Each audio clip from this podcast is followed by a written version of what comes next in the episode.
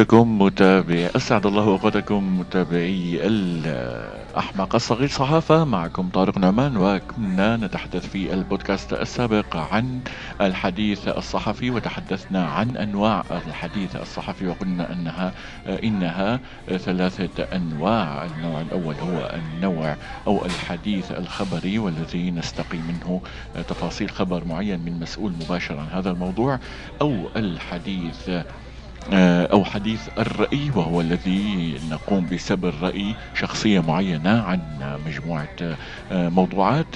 والجزء الأخير هو الحديث الفني أو التسلية أو الإمتاع وهو أن يتحدث شخص معين أو شخصية مجتمعية مشهورة عن حياته. ويمكن للحديث أن يجمع هذه الأصناف الثلاثة وهذه الأنواع الثلاثة في لقاء واحد. وهذا ما يحدث حقيقة في اللقاءات التي يجريها الصحفيون مع الفنانين والفنانات على شاشات التلفزة.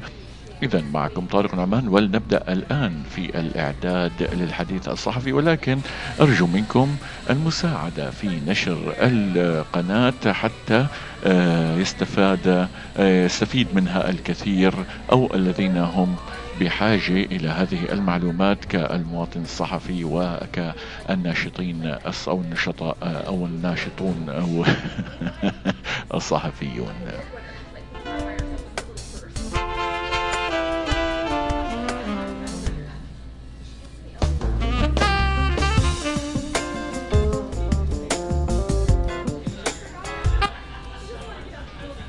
فنتحدث عن الإعداد للقاء الصحفي.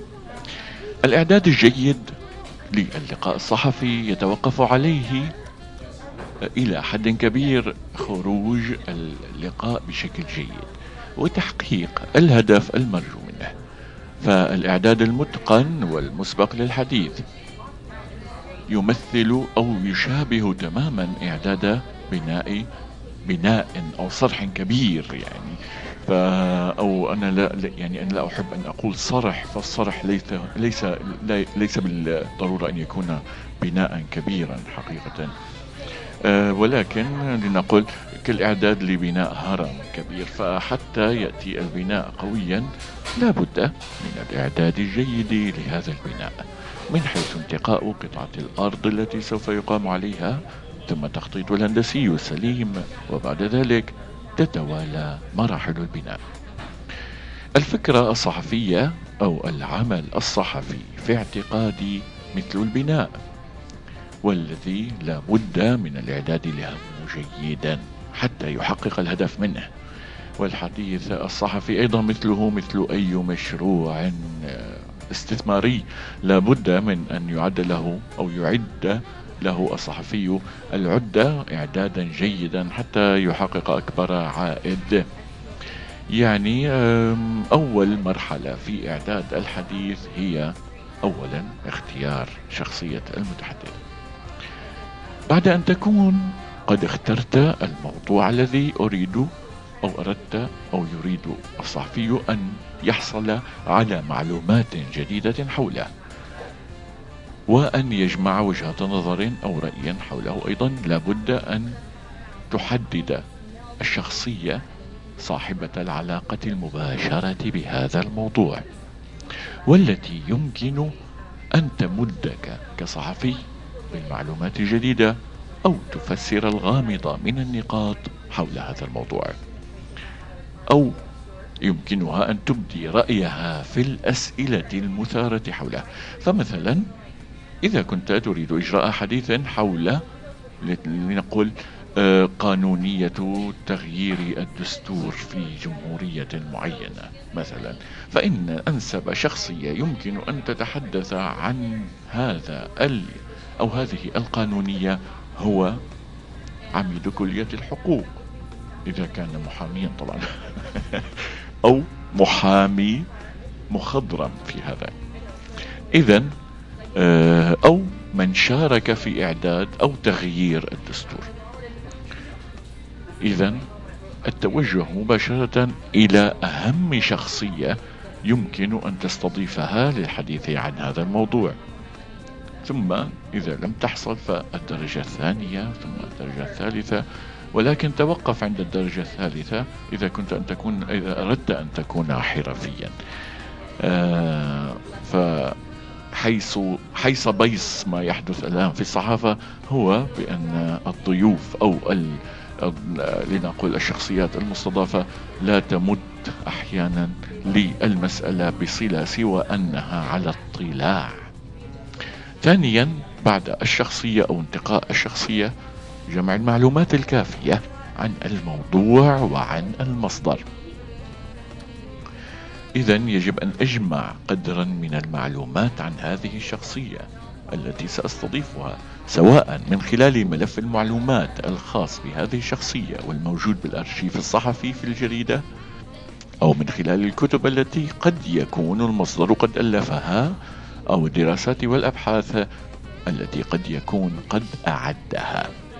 وبالتالي يمكن الحصول على المعلومات عن طريق الاتصال بالمحيطين به أو بالسؤال عنه. ونفس الشيء يجب أن يقوم به الصحفي فيما يتعلق بالموضوع.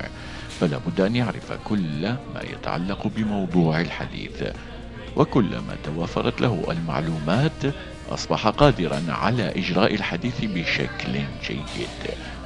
ونال احترام وتقدير وثقة المصدر حيث يجده متمكنا من موضوعه فيعرف أنه أمام إنسان مثقف يعرف عمله جيدا فيتعامل معه على هذا المستوى. وجمع المعلومات حول الموضوع يجعل الصحفي عارفا بكل زواياه وأبعاده. ويساعده كثيرا في إعداد الأسئلة وتنفيذ الخطوات التالية في الحديث. وجمع أيضا المعلومات يشمل أيضا المشاهدات أو الملاحظات التي سجلها المحرر حول الواقعة أو القضية التي سوف يجري الحوار حولها. الخطوة الثالثة إذا أو التكوين الثالث في الحوار هو إعداد الأسئلة.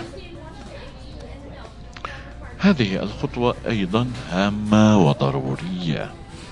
يجب أن يذهب الصحفي إلى المصدر وكله ثقة واطمئنان.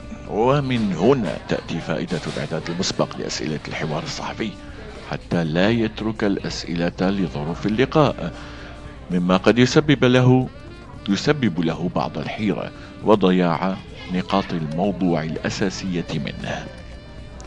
ولكن هناك بعض الصحفيين الذين أصبحوا على قدر كبير من المهارة في إجراء الحوارات وتمرس العمل الصحفي وأصبحت لديهم خلفية كبيرة من المعلومات حول كل ما يجري على الساحة. ومثل هؤلاء قد لا يحتاجون إلى الإعداد المسبق للأسئلة إلا أن ذلك شيء ضروري وهام للصحفي المبتدئ حيث يحقق الهدف من الحديث. آه، هناك عدة شروط حقيقة آه، ومواصفات لابد من توافرها في الأسئلة. أن تتركز الأسئلة حول الموضوع الرئيسي للحديث. أن تكون الأسئلة إيجابية حتى تقدم الإجابات عنها أخبارا ومعلومات ووجهات نظر جديدة. أن تكمل أو تكمل أو تكمل الأسئلة بعضها بعضا وأن تكون متسلسلة تسلسلا منطقيا. أن تكون لغة الأسئلة دقيقة وسهلة بحيث تساعد المتحدث على تقديم الإجابات الواضحة والمحددة والتي لا تحتمل اللبس أو الغموض. وأيضا خامسا أن تتضمن الأسئلة الصحفية الستة الأساسية وهي ماذا لماذا متى كيف أين متى. إذا من شروط الحديث الصحفي اختيار الأسئلة وهناك خمسة شروط يجب أن تتوفر في الأسئلة. ولكن حقيقة هذه الشروط نسبية وليست مطلقة. أي أن شخصية المصدر وظروف الحوار قد يقتضي إعادة ترتيب الأسئلة أو اللجوء إلى أسئلة غير مباشرة. فقد قد ونقول قد يكون لدى المصدر الكثير من المعلومات التي يمكن آه، للمحرر أن يستفيد منها ولم يكن المحرر يعرف عنها شيئا وهنا يجب أن يعدل أسئلته. ويطورها بناء على تلك المعلومات. وقد يحدث أيضا أن يكون المتحدث من النوعيات التي لا تبدي تعاونا أو ما يسمى بالبخيلة صحفيا والتي تهوى اللف والدوران. ولذلك يجد الصحفي نفسه مضطرا لإلقاء الأسئلة من هذا النوع والتي تلف وتدور هي الأخرى. حتى يتخلص من عدم رغبة المصدر في التعاون وتحقيق هدفه في الحصول على ما يريده من المعلومات. إذا آه، بودكاست اليوم انتهى وتحدثنا عن آه، الإعداد للحديث الصحفي آه، وما هي الشروط أو ما هي الخطوات الثلاثة لهذا الإعداد. كنت معكم أنا طارق نعمان. أريد أن أشكركم جميعا جدا. أتمنى نشر البودكاست بشكل كامل. لعل وعل أن يستفيد من يحتاج لهذه المعلومات. دائما إلى اللقاء.